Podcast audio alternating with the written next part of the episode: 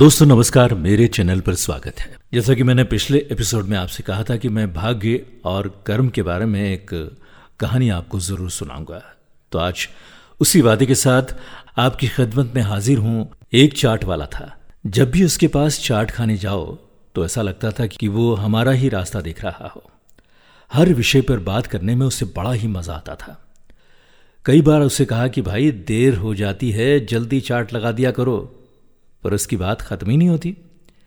एक दिन अचानक उसके साथ मेरी कर्म और भाग्य पर बात शुरू हो गई।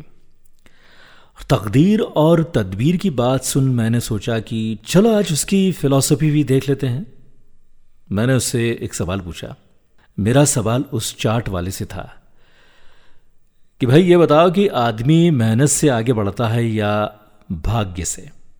उसने कुछ सोचा नहीं, बस चार्ट लगाते हुए कहा कि साहब जी, आपका किसी बैंक में लाकर तो होगा ही।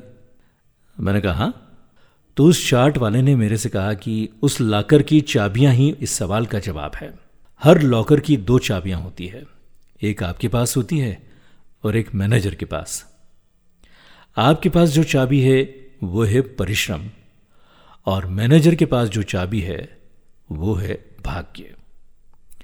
जब आप दोनों चाबियाँ नहीं लगाते लॉकर का ताला खुल नहीं पाता है। आप कर्मयोगी पुरुष हैं और मैनेजर भगवान। आपको अपनी चाबी भी लगाते रहना चाहिए हर बार। पता नहीं ऊपर वाला कब आपकी चाबी लगा दे।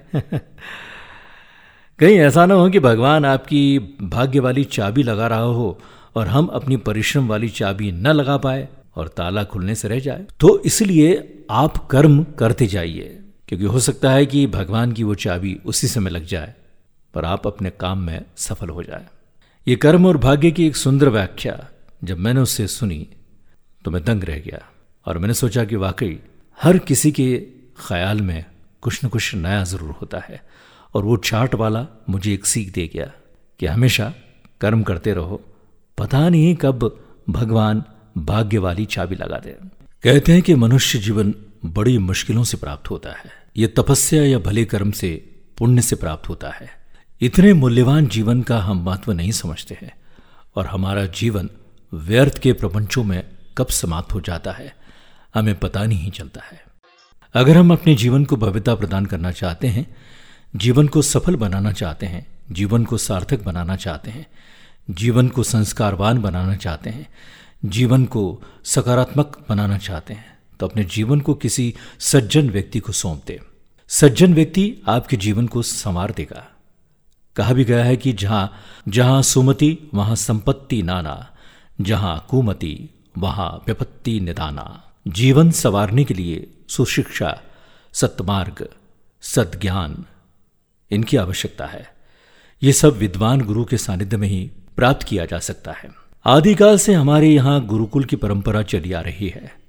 राजा महाराजा, चक्रवर्ती राजा लोग अपने पुत्रों की शिक्षा व संस्कार के लिए गुरु को सौंप देते थे। वह बालक सामान्य जन के साथ विद्या व ज्ञान प्राप्त करते थे। मनुष्य अपनी जीवन शैली ऐसी बनाए कि सभी का आशीर्वाद मिल सके उसे। ऐसा कोई भी कर्म नहीं करे कि किसी का मन दुखी हो। अगर आशीर्वाद न ले सकते हो तो किसी का श्राप भी मत लो। आया हुआ दुख अकेले भोग लेना, परंतु सुख को सबके बीच बांटते रहना चाहिए।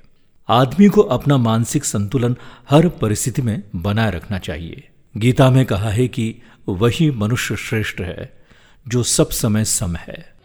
जीवन में कभी भी अहंकार न आने दे। अहंकार सर्वनाश करता है। अहंकारी व्यक्ति अपने संवेदनशीलता को खो देता है। उसे अपने अलावा कुछ नहीं दिखाई देता है। वो स्वयं को दुनिया का सबसे बड़ा आदमी समझता है। गंभीरता, शालीनता, संयम, सहिष्णुता, सकारात्मक सोच, ये सब बातें धीरे धीरे सज्जनों, संतों व शिक्षा के माध्यम से ही प्राप्त हो सकती है। इसीलिए किसी महान व्यक्ति को अपना गुरु मान ले, अपना आदर्श बना ले।